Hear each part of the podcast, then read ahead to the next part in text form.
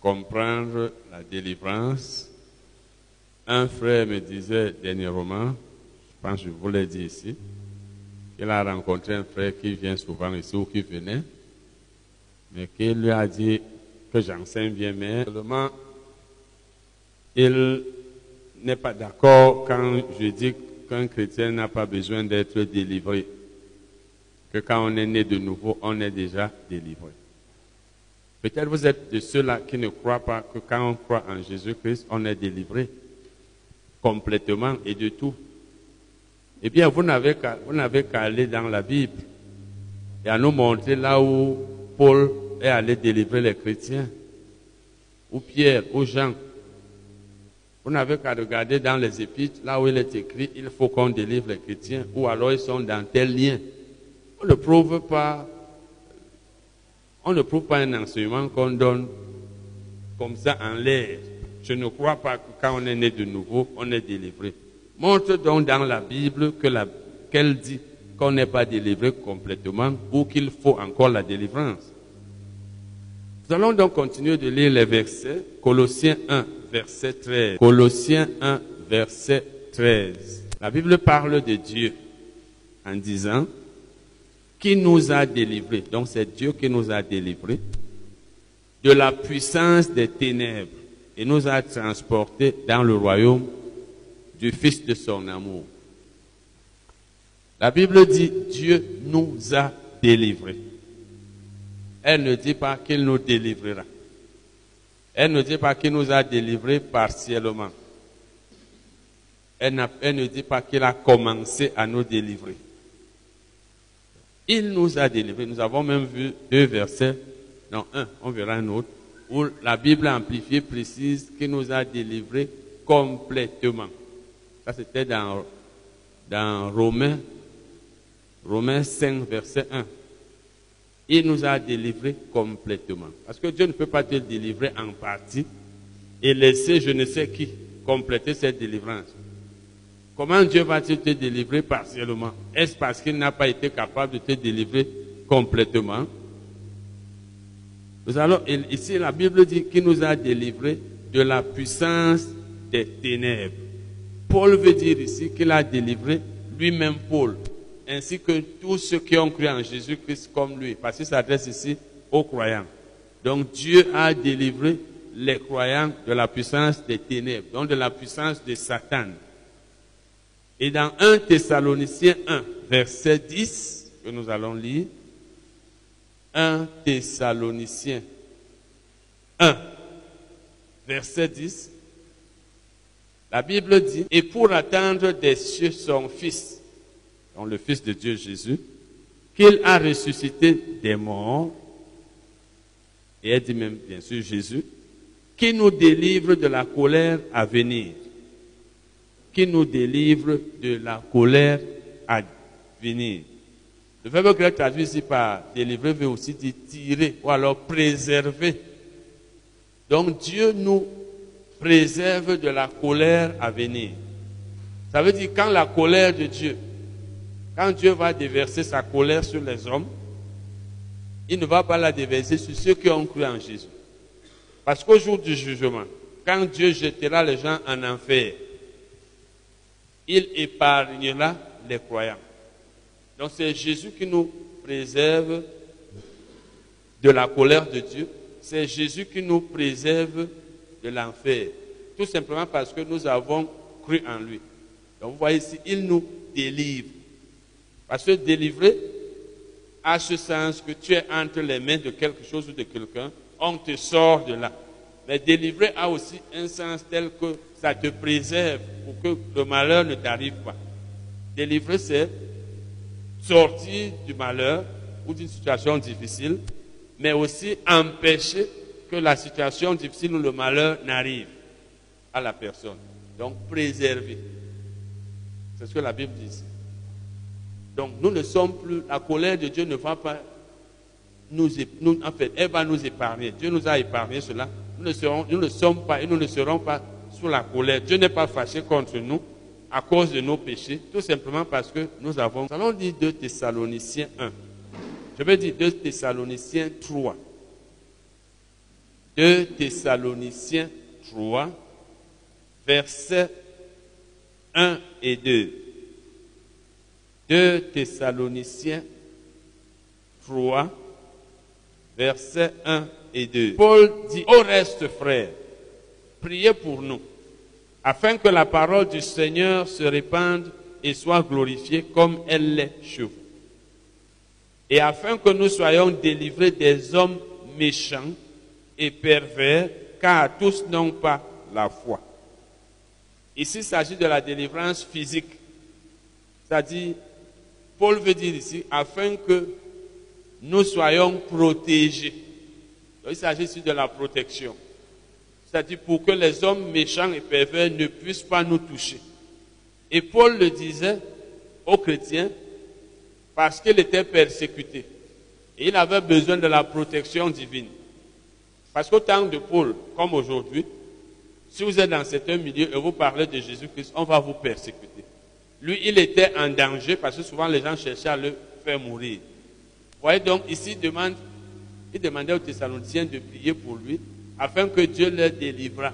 Donc, que Dieu les protégea des ennemis, des hommes méchants, ceux-là qui ne croyaient pas en Jésus-Christ. Et la Bible continue. Là, c'était la délivrance physique. Ce n'était pas la délivrance des choses spirituelles. Comme nous avons vu que Pierre a été délivré de la prison. C'était une délivrance physique. En effet, dans tous les prétoires et partout ailleurs, nul n'ignore que c'est pour Christ que je suis dans les liens. Paul était ici dans les liens. Je vous ai dit, j'ai écrit un livre il y a plusieurs années sur le thème, en fait, ayant pour titre « Les chrétiens sont-ils sous les malédictions et dans les liens ?» Il dit « Je suis dans les liens ». Ce ne sont pas les liens spirituels, comme nous, on nous dit qu'il faut qu'on nous délivre. Nous sommes dans les liens. Il y a le lien de ceci. Nous sommes attachés, parce que être dans les liens veut dire être attaché. Paul était en prison. Donc les liens dont il parle ici, c'était des liens physiques. Il demandait donc qu'on priât pour lui. Donc il était emprisonné. Comme nous l'avons vu pour d'autres personnes, comme nous l'avons vu pour Pierre. Il dit, car je sais que cela tournera à mon salut, c'est-à-dire à ma délivrance. Je sais que cela va faire que je sorte de la prison. Ici, il s'agit de la délivrance de la prison, de la sortie de la prison. Donc, nous sommes en train de voir tous ces versets pour que vous voyez qu'il n'est écrit nulle part qu'on doit délivrer les chrétiens des malédictions, de ceci, cela. Et il n'est écrit nulle part qu'on a délivré les chrétiens dans l'Église. Si Paul n'a pas délivré les chrétiens, il n'est allé dans aucune assemblée dire « Je veux vous délivrer ». Il y a les problèmes dans vos familles. Je veux vous délivrer. Il y a le démon de ceci, cela. Pierre ne l'a pas fait. Où nous appuyons-nous pour demander aux chrétiens de venir pour être délivrés systématiquement? Parce que dans certains milieux chrétiens aujourd'hui, vous le savez, il suffit que quelqu'un ait des problèmes, que rien ne marche dans sa vie, pour qu'on dise, il te faut la délivrance. Si les Paul ne l'ont pas fait, si Jésus même, qui connaissait plus que nous tous, n'a pas délivré tous ceux qui étaient autour de nous, nous avons vu qu'il n'a délivré que ceux qui étaient malades et ceux qui avaient des démons. Jésus a délivré les malades, parce que la guérison, c'est la délivrance. Jésus a délivré les démoniaques. Vous ne voyez pas dans la Bible que Jésus a délivré les gens des malédictions. Pourtant, tous ceux qui étaient autour de lui étaient des non-croyants. Aucun d'eux n'était sauvé. Aucun d'eux n'était en Christ. Allons lire un autre verset. 1 Timothée 3, verset... Je veux dire 2 Timothée 3, verset 11. 2 Timothée 3, verset 11. 2 Timothée 3. Bon, le verset que j'ai lu tout à l'heure, là où j'ai lu en effet... C'est même un passage qu'on a lu là. Il dit que cela tournera mon salut. Cela, c'est Philippiens. Allons lire 2 Timothée 3, verset 11. Il dit, mes persécutions, mes souffrances. Il dit, à quelle souffrance n'ai-je pas été exposé à Antioche, à Icône, à Lystre? Quelle persécution n'ai-je pas supporté? Paul a connu toutes sortes de persécutions. Il a souffert. Il a tout vu. Il a été exposé à tout cela. Il dit, quelle persécution n'ai-je pas supportée? et le Seigneur m'a délivré de toutes. Donc Paul a été persécuté par les non-croyants qui l'arrêtaient, qui l'emprisonnaient, qui cherchaient à le tuer, mais chaque fois, Dieu le délivrait. Voyez, ici, il s'agit de la délivrance des persécutions.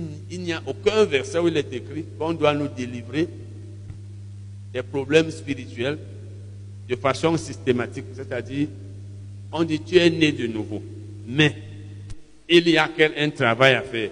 Il faut encore qu'on te délivre. Nous allons lire 2 Timothée 4, verset 17 et 2 Timothée 4, verset 17 et 18. C'est le Seigneur qui m'a assisté et qui m'a fortifié, afin que la prédication fût accomplie par moi et que tous les païens l'entendissent. Et j'ai été délivré de la gueule du lion. Le Seigneur me délivrera de toute œuvre mauvaise et il me sauvera, c'est-à-dire me préservera pour me faire entrer dans son royaume céleste. Vous voyez que ici, Paul dit que Dieu, le mot lion est employé ici au sens figuré. Paul voulait dire qu'il avait échappé à la mort. Hébreux 2, versets 14 et 15. Hébreux 2, versets 14 et 15. Si tu entends quelqu'un, il faut vivre, même si tu es né de nouveau. Dis-lui, où est-ce qu'on a délivré les chrétiens nés de nouveau dans la Bible? Où est-ce qu'il est écrit dans les épîtres que les chrétiens nés de nouveau doivent être délivrés? Où est-ce que les apôtres l'ont fait? C'est quelqu'un qui est honnête et qui sait comment étudier la Bible, il va se taire. Hébreux 2, versets 14 et 15. Parce que les gens s'appuient sur le fait que rien ne marche. Frère, tu ne vas quand même pas me dire que quand tu es une personne qui raisonne, tu réfléchis pour bâtir les doctrines bibliques sur ton raisonnement, tu vas toujours enseigner de fausses doctrines. Tu ne t'appuies pas sur la Bible, tu t'appuies sur ton intelligence. La Bible dit dans Proverbe 3, verset 5, confie-toi en l'Éternel de tout ton cœur et ne t'appuie pas sur ta propre compréhension, ta propre sagesse. Donc ne réfléchis pas pour dire, mais tu veux donc dire que tous les problèmes qui m'arrivent là, ça vient donc d'où? Il faut qu'on me délivre. Est-ce que la Bible enseigne cela? La Bible, ce n'est pas les traditions que chacun crée, chacun invente ces choses. Ce que Dieu a dit, c'est ce qu'on doit suivre. Hébreux 2, versets 14 et 15. Ainsi donc, puisque les enfants participent au sang et à la chair, il est mis ici pour Jésus. Il y a également participé lui-même. La Bible veut dire que Jésus aussi a participé au sang et à la chair. Parce qu'effectivement, il était un être humain comme nous, en chair et en eau. Afin que par la mort, toujours Jésus, il anéantit celui qui a la puissance de la mort, c'est-à-dire le diable. Donc Jésus, par sa mort, a anéanti le diable. Le diable avait le pouvoir de la mort. Le diable avait la puissance de la mort. Il avait cela. Et Jésus l'a anéanti. Il a anéanti le diable. Et ce n'est pas tout. La Bible dit, au verset 15, et afin qu'il délivra tous ceux qui, par crainte de la mort, étaient toute leur vie retenus dans la servitude. Donc Jésus, par sa mort, a anéanti Satan. Parce que Jésus, en mourant sur la croix, mourait pour anéantir Satan, pour rendre sa puissance nulle. Et en même temps, pour délivrer ceux qui croiraient en lui. Quand tu as cru en Jésus, tu as été délivré. La mort de Jésus, c'était pour notre bien. Parce qu'il a anéanti Satan pour que Satan n'ait plus de puissance sur nous. Et nous avons vu ici qu'il a été livré en spectacle, Satan. Non seulement ça, Jésus nous a délivrés. Il nous a délivrés. Et si vous lisez ça dans la Bible amplifiée, vous verrez qu'elle dit même, il nous a délivrés complètement. Dans la version, la Bible amplifiée. Complètement. Dieu ne délivre pas partiellement. Si Dieu ne finit pas la délivrance d'une personne, qui va l'achever? Pourquoi Dieu va-t-il laisser la délivrance incomplète? Pour que qui vienne l'achever? L'homme de Dieu. Parce que lui, il est plus puissant que Dieu. Parce que ça a dépassé Dieu. 1 Pierre 1, versets 17 à 19. 1 Pierre 1, verset 17 à 19. Et si vous, vous les croyez en mesure, vous invoquez comme Père celui qui juge selon l'œuvre de chacun. Donc si vous dites que vous êtes des enfants de Dieu, si vous dites que Dieu est votre Père, sans exception de personne, si vous dites donc que Dieu est votre Père, conduisez-vous avec crainte pendant le temps de votre pèlerinage, sachant que ce n'est pas par des choses périssables, par de l'argent ou de l'or, que vous avez été rachetés de la vaine manière de vivre que vous avez héritée de vos pères, mais par le sang précieux de Christ. Vous voyez, la Bible dit ici que vous avez été rachetés par le sang de Christ. Vous n'avez pas été racheté par l'or, l'argent, etc. Et le verbe grec traduit ici par racheter a le sens de délivrer. Il est traduit dans l'autre version par acheter. Quand tu achètes quelque chose, cela veut dire que cette chose était entre les mains d'une personne. Tu donnes de l'argent et cette chose commence à t'appartenir. Donc tu l'as délivrée des mains ou alors tu l'as achetée des mains de cette personne. Nous avons été rachetés parce que nous n'appartenions pas à Dieu. Et le sang de Jésus a été versé en rançon comme de l'argent, comme ce qu'il fallait donner pour nous sortir de là où nous étions. Donc là, quand il dit ici, nous avons été rachetés. Et il dit, nous avons été rachetés. Si vous lisez dans d'autres versions, vous allez voir, dans d'autres versets, vous allez voir que le verbe grec là est traduit par délivrer dans certains versets. Je vous donne un exemple. Dans Luc 24, verset 21. Dans Luc 24, verset 21, vous allez voir là-bas, certaines versions emploient le verbe délivrer. D'autres emploient le verbe libérer. C'est le même verbe qui est traduit ici au verset 18 par racheter. Et la Bible dit que nous avons été rachetés de la vaine manière de vivre que nous avons hérité de nos pères. La vaine manière de vivre. Ça veut dire que la manière de vivre de nos pères ne dit plus. Malheureusement, on nous enseigne que non, comme votre père était comme ceci, il agissait comme cela, la manière de vivre de vos parents, c'est ça qui vous retient captif, c'est ça qui vous empêche. Nous avons été délivrés de cela. Donc si un chrétien se comporte encore comme ses pères, ça veut dire qu'il est charnel, c'est lui qui ne veut pas mettre la parole en pratique. Il est impossible que la façon de vivre de ton père t'empêche de mener la vie en Christ. Par exemple, et dans la Bible amplifiée même, c'est précisé que nous l'avons hérité par tradition. Si un chrétien est encore dans les traditions de nos pères, qu'il ne dise pas que c'est la bonne manière de vivre de ses pères qui le retient. C'est lui-même qui veut suivre les traditions. La Bible dit que le sang de Jésus nous a délivrés de tout cela, de la bonne manière de vivre de nos pères. Nous allons relire, disons 2 Pierre. Bon, nous venons même de lire. Là, c'était 1 Pierre, je veux dire, c'était 1 Pierre. Lisons maintenant 2 Pierre 2, versets 7 à 9.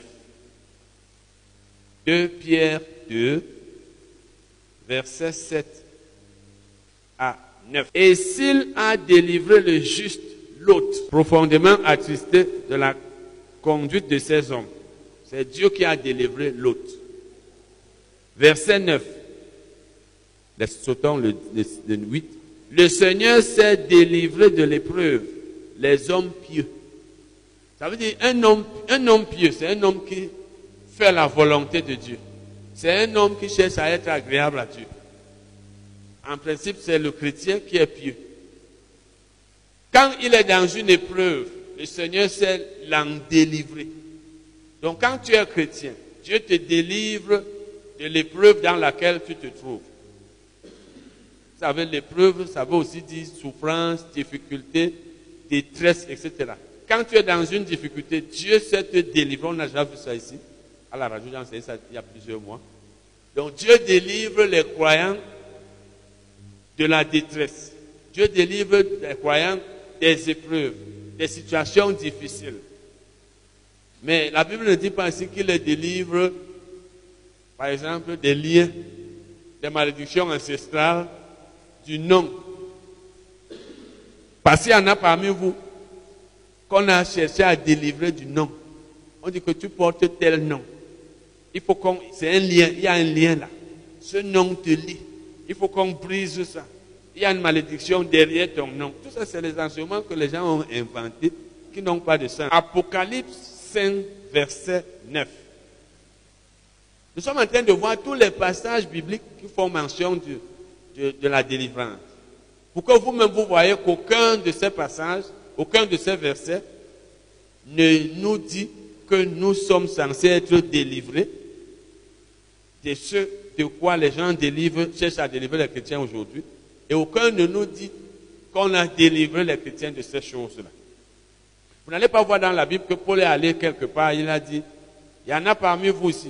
Ou alors dans les épîtres. Parce que Paul, tout ce qui est même écrit dans les épîtres, ce n'est même pas Paul lui-même qui disait, c'est le Saint-Esprit qui parlait par lui.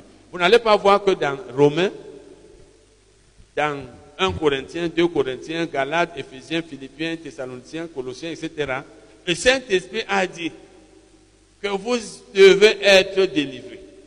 Ou alors le Seigneur dit que... Vous ne pouvez pas voir ça dans la Bible. Ou que dans les actes des apôtres, là les épîtres n'étaient même pas encore là. Vous ne pouvez pas voir que Paul est allé à Éphèse. Ou bien Pierre et Jacques étant à Jérusalem. Ou bien Paul étant à Thessalonique, a dit aux frères en Christ, bien-aimés dans le Seigneur, il faut qu'on vous délivre. Vous ne pouvez pas voir ça. Vous ne pouvez pas. Mais aujourd'hui, c'est nous qui... La délivrance est devenue... Vous qui suivez la radio là, je suis sûr que ça continue, n'est-ce pas? Hein? Ça ne peut pas finir. Mais ça baisse quand même. Parce qu'au fur et à mesure que les chrétiens sont enseignés, ils ne croient plus à tout cela. Ils ne croient plus à tout cela. Parce que l'ignorance des chrétiens, c'est ça qui pousse certains prédicateurs à continuer toujours dans les fausses doctrines. Parce que la délivrance, quand tu dis aux gens, vous avez les problèmes, venez, on prie pour vous, on va délivrer. Beaucoup de chrétiens ne donnent l'argent qu'à ceux qui disent qu'ils vont les délivrer. Parce que beaucoup de chrétiens ne savent pas qu'il faut donner. Ils ne veulent pas donner gratuitement à Dieu. Leurs dons sont conditionnés. Ils donnent à celui qui va les sortir de ces situations difficiles. Quand on dit le démon du célibat, la malédiction familiale, dans ta famille, tout le monde, personne ne se marie. Il y a un lien, il faut qu'on te délivre. Ils sont prêts à donner des millions qui aimeraient rester dans les problèmes. C'est pourquoi la délivrance enrichit vite. Tous ceux qui enseignent de fausses doctrines sur la délivrance sont riches du jour au lendemain. En fait, tous ceux qui parlent des problèmes de la vie, plutôt que d'enseigner la Bible, tous ceux qui vous donnent l'impression que tous vos problèmes, vous allez en sortir par la délivrance, ils sont facilement riches. Nous allons donc lire Apocalypse 5, verset 9. Apocalypse 5, verset 9. Et il chantait un cantique nouveau. Jean parle ici de ce qu'il a entendu au ciel en disant, tu es libre de prendre le livre et d'en ouvrir les seaux, car tu as été immolé. Et tu as racheté pour Dieu par ton sang des hommes de toute tribu, de toute langue, de tout peuple et de toute nation. Donc il s'adressait ici à Jésus pour lui dire, tu as racheté. Et effectivement, Jésus a racheté par son sang tous ceux qui ont cru en lui. C'est le sang de Jésus qui a été la rançon. C'est-à-dire c'est ça qui a été comme le prix qu'il a payé pour nous délivrer des mains de Satan. En croyant en Jésus, tu es parti des mains de Satan à Dieu. Apocalypse 14, versets 3 et 4. Apocalypse 14, versets 3 et 4. Et il chantait un cantique nouveau devant le trône et devant les quatre êtres vivants, les quatre êtres vivants et les vieillards. Et personne ne pouvait apprendre le cantique, si ce n'est les 144 000 qui avaient été rachetés de la terre. Ce sont ceux qui ne se sont pas souillés avec des femmes, car ils sont vierges. Ils suivent l'agneau, c'est-à-dire Jésus, ils suivent Jésus, partout où il va. Ça c'est les chrétiens bien sûr, ils ont été rachetés d'entre les hommes comme des prémices pour Dieu et pour l'agneau. Vous voyez, ici encore, la Bible parle de ceux qui ont cru en Jésus. Elle parle de ceux qui ont cru en Jésus. Bon, maintenant, nous avons vu dans Galates 5, verset 1, que la Bible dit que Christ nous a rendus, c'est pour la liberté que Christ nous a rachetés. Et la Bible dit qu'il nous a délivrés complètement. Dans Hébreux 2, verset 15, nous avons vu qu'il nous a délivrés. Vous lisez dans la Bible amplifiée, elle dit qu'il nous a délivrés complètement. Nous avons lu donc les versets, tous les versets depuis la semaine passée, qui font mention de la délivrance dans le Nouveau Testament. Nous avons vu que la Bible parle de la délivrance du péché. Donc les croyants ont été délivrés du péché. Ils ont été délivrés de la malédiction de la loi pour ceux qui étaient juifs. Parce que ce sont les chrétiens juifs qui ont été délivrés de la malédiction de la loi en croyant en Jésus. Parce que ce sont eux qui étaient sous la loi. Nous avons été délivrés de la loi du péché et de la mort. On a vu tout ça, c'est dans Romains. Nous avons été délivrés du présent siècle mauvais. Nous avons été délivrés de la puissance des ténèbres. Nous avons été délivrés de la colère à venir. Nous avons été délivrés de la servitude. Ça, c'est dans Romains 5, verset 1. Et nous avons été délivrés de la vaine manière de vivre que nous avons héritée de nos pères. En fait, nous avons été délivrés de tout. Vous ne pouvez pas voir qu'il est écrit là comme que les disciples de Jésus, les apôtres, Pierre, Jean, Jacques et autres, Paul, ont délivré les chrétiens des malédictions, du lien du nom, de tout ce que moi j'ai entendu. Dans un de mes livres, les chrétiens, dans un de mes livres, ce qu'il faut éviter dans le ministère de délivrance, j'ai cité plus de 50 esprits desquels on prétend devoir délivrer les chrétiens. J'ai suivi tout ça dans la ville de Yaoundé, dans les chaînes de radio. L'esprit de non-accomplissement, il faut qu'on vous délivre de ça. Éternel recommencement, esprit de rejet, esprit de stagnation, esprit de ceci, esprit de grand-mère, esprit de crabe, etc., etc. Les hôtels, les esprits, ceci, cela. Le démon de célibat. Vous ne pouvez pas voir ça dans la Bible.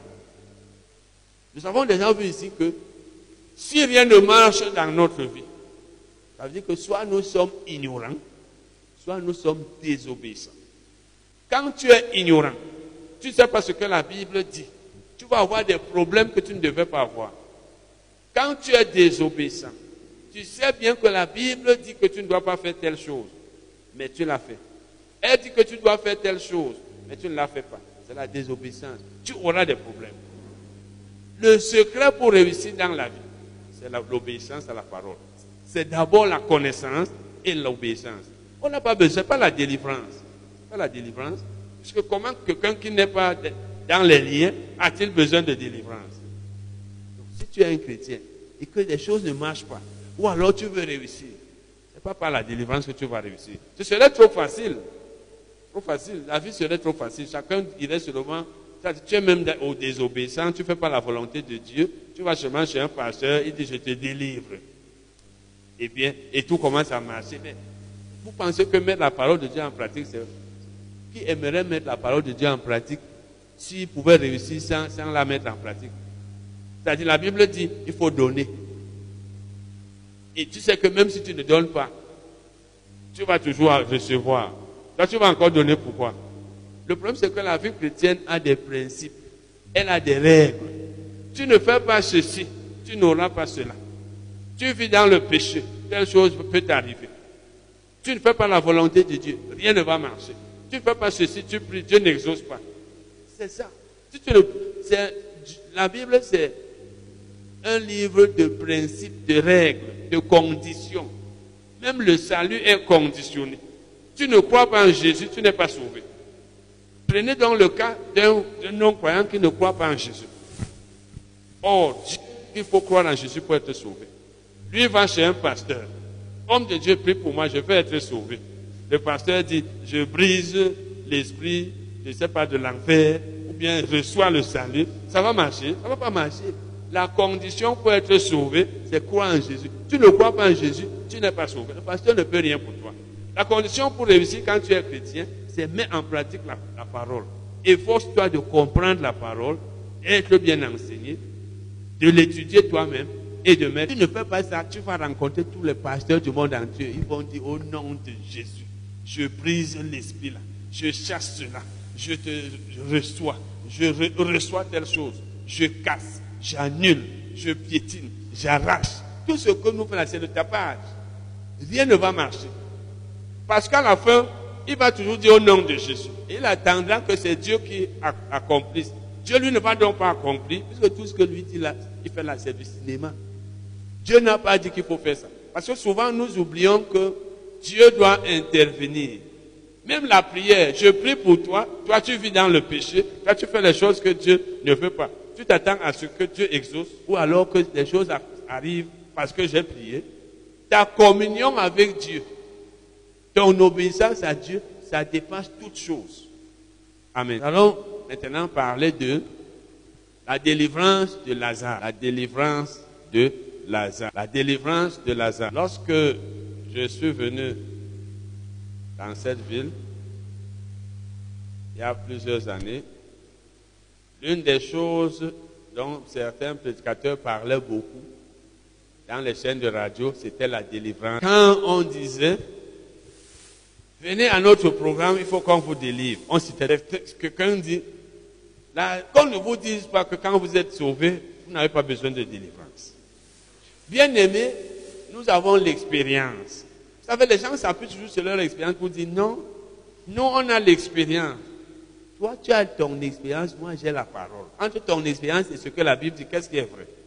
D'autres vont vous dire, c'est vrai, la Bible dit qu'on vous a délivré, mais à tel dit, mais. Quelqu'un dit, Lazare a marché avec Jésus.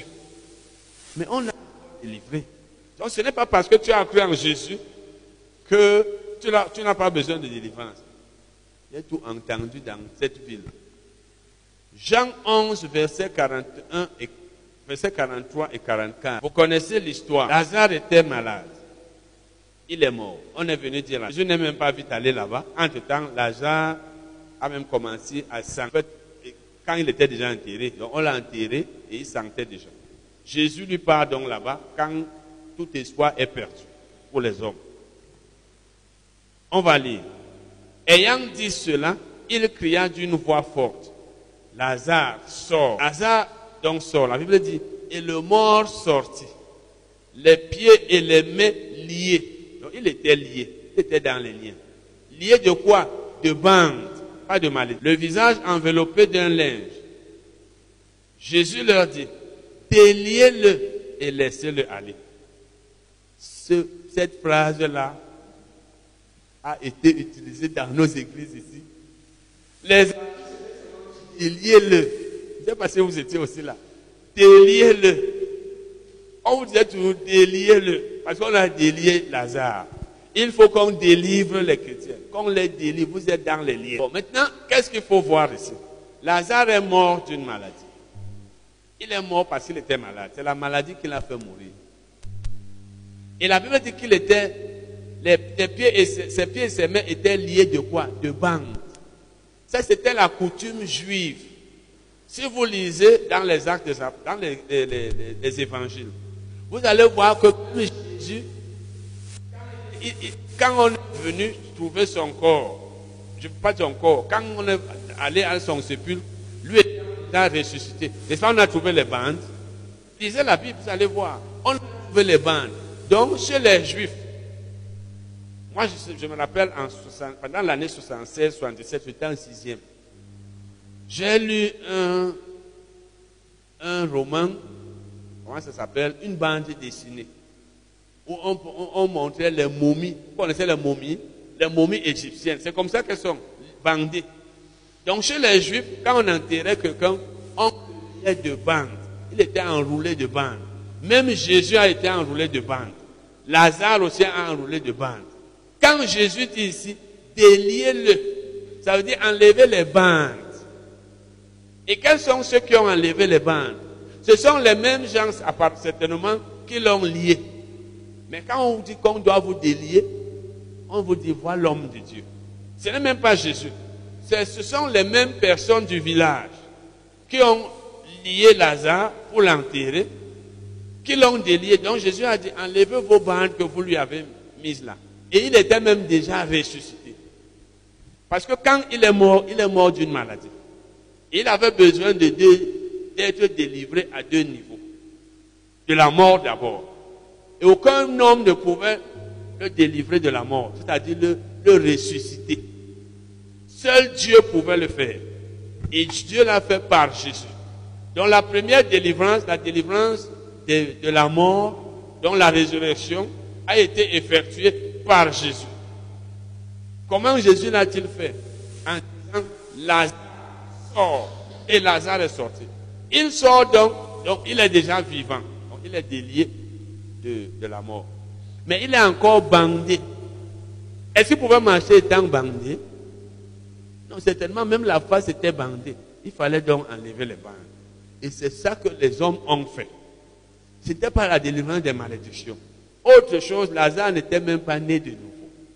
Donc même si c'était la délivrance, je ne sais pas de quoi, il n'était pas né de nouveau.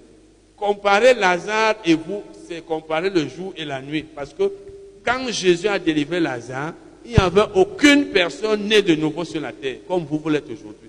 La nouvelle naissance a commencé après la résurrection de Jésus. Quand Jésus est ressuscité, les gens ont cru en lui, c'est là où ils ont commencé à naître de nouveau. Mais vous qui êtes nés de nouveau, on vous dit, il faut qu'on vous délivre comme Lazare. Lisons verset 44. Le verset 44, relisons-le. Lisons-le d'abord dans la version du second. Et le mort sortit, les pieds et les mains liés, etc., etc. Lisons-le dans la nouvelle version internationale d'aujourd'hui. Elle dit, le mort sortit, ses mains et ses pieds enveloppés de bandes de linge et un vêtement autour de sa face. Jésus leur dit, ôtez les vêtements de tombe. Donc les bandes là étaient les vêtements de tombe, donc les vêtements qu'on mettait sur quelqu'un, donc les bandes avant de l'enterrer. C'est ça qu'ils ont enlevé. Ôtez les vêtements de tombe et laissez-le aller. Est-ce qu'on doit s'appuyer sur ça pour vous délivrer des malédictions? Est-ce que ça a même un rapport avec les malédictions, les choses spirituelles? Non. Même chez nous, si par exemple on enterrait les gens après les avoir peut-être attachés, bandés, à la résurrection, n'est-ce pas, on devrait enlever tout cela? La version anglaise contemporaine dit, l'homme qui était mort sortit. Ses mains et ses pieds étaient enveloppés de bandes du tissu d'enterrement. Et un vêtement couvrait sa face. Vous voyez, les bandes du tissu d'enterrement. Ce n'est pas les malédictions. Donc si Lazare a été délié des vêtements d'enterrement, et qu'on prenne ce passage pour dire qu'on doit vous délier des malédictions, en fait, c'est tordre le sens de la Bible. La Bible amplifiée dit, libérez-le des bandes d'enterrement et laissez-le aller. Lisons Jean 11, versets 38, 39 et 41. 38, 39 et 41. Jésus, frémissant de nouveau en lui-même, se rendit au sépulcre. C'était une grotte. Une pierre était placée devant. Jésus dit, ôtez la pierre. Ils ôtèrent donc la pierre, etc. Vous voyez donc, il y avait d'abord une pierre. Lazare ne pouvait pas sortir tant qu'il y avait la pierre qui poussait. Jésus a dit, ôtez la pierre. Ils ont ôté la pierre. Mais Lazare était toujours dedans, mort. Jésus dit, Lazare sort. La pierre ayant été ôtée, Lazare sort. Mais il était toujours bandé. Jésus a fait ce qu'il fallait faire. Ce sont eux qui devaient enlever la pierre, c'est pas ça. Parce que c'est eux qui l'avaient mise là. Maintenant, pour le ressusciter, ils ne pouvaient pas le faire, ces hommes-là. Jésus l'a fait. Pour enlever leurs bandes qu'ils avaient mises, ils ont aussi enlevé. Voilà ce qui s'est passé. Donc, si quelqu'un vous compare à Lazare, ou alors compare votre délivrance à Lazare, ou demande que vous soyez délivrés, parce que Lazare a été délivré, il ne comprend rien. Amen. Donc, les chrétiens nés de nouveau ont été complètement délivrés de tout. Mais il peut arriver qu'ils aient besoin de délivrance, par exemple, de maladie. Là, c'est parce qu'ils sont tombés malades. Parce que la guérison est aussi une délivrance. Mais la délivrance systématique, c'est-à-dire, il n'y a même pas à délivrer quelqu'un. On imagine seulement comme dans certaines assemblées, on délivre tout le monde. On dit, venez, bien-aimés. Le Seigneur nous révèle que parmi vous, il y a des gens qui sont sous des malédictions ici. Il y a des gens qui sont dans les liens. Il y a le lien de célibat dans votre vie. Il y a le diable qui a fait ceci. Il y a l'esprit de réclamation. Venez ici devant, n'allez pas. Vous n'avez pas besoin de tout ça.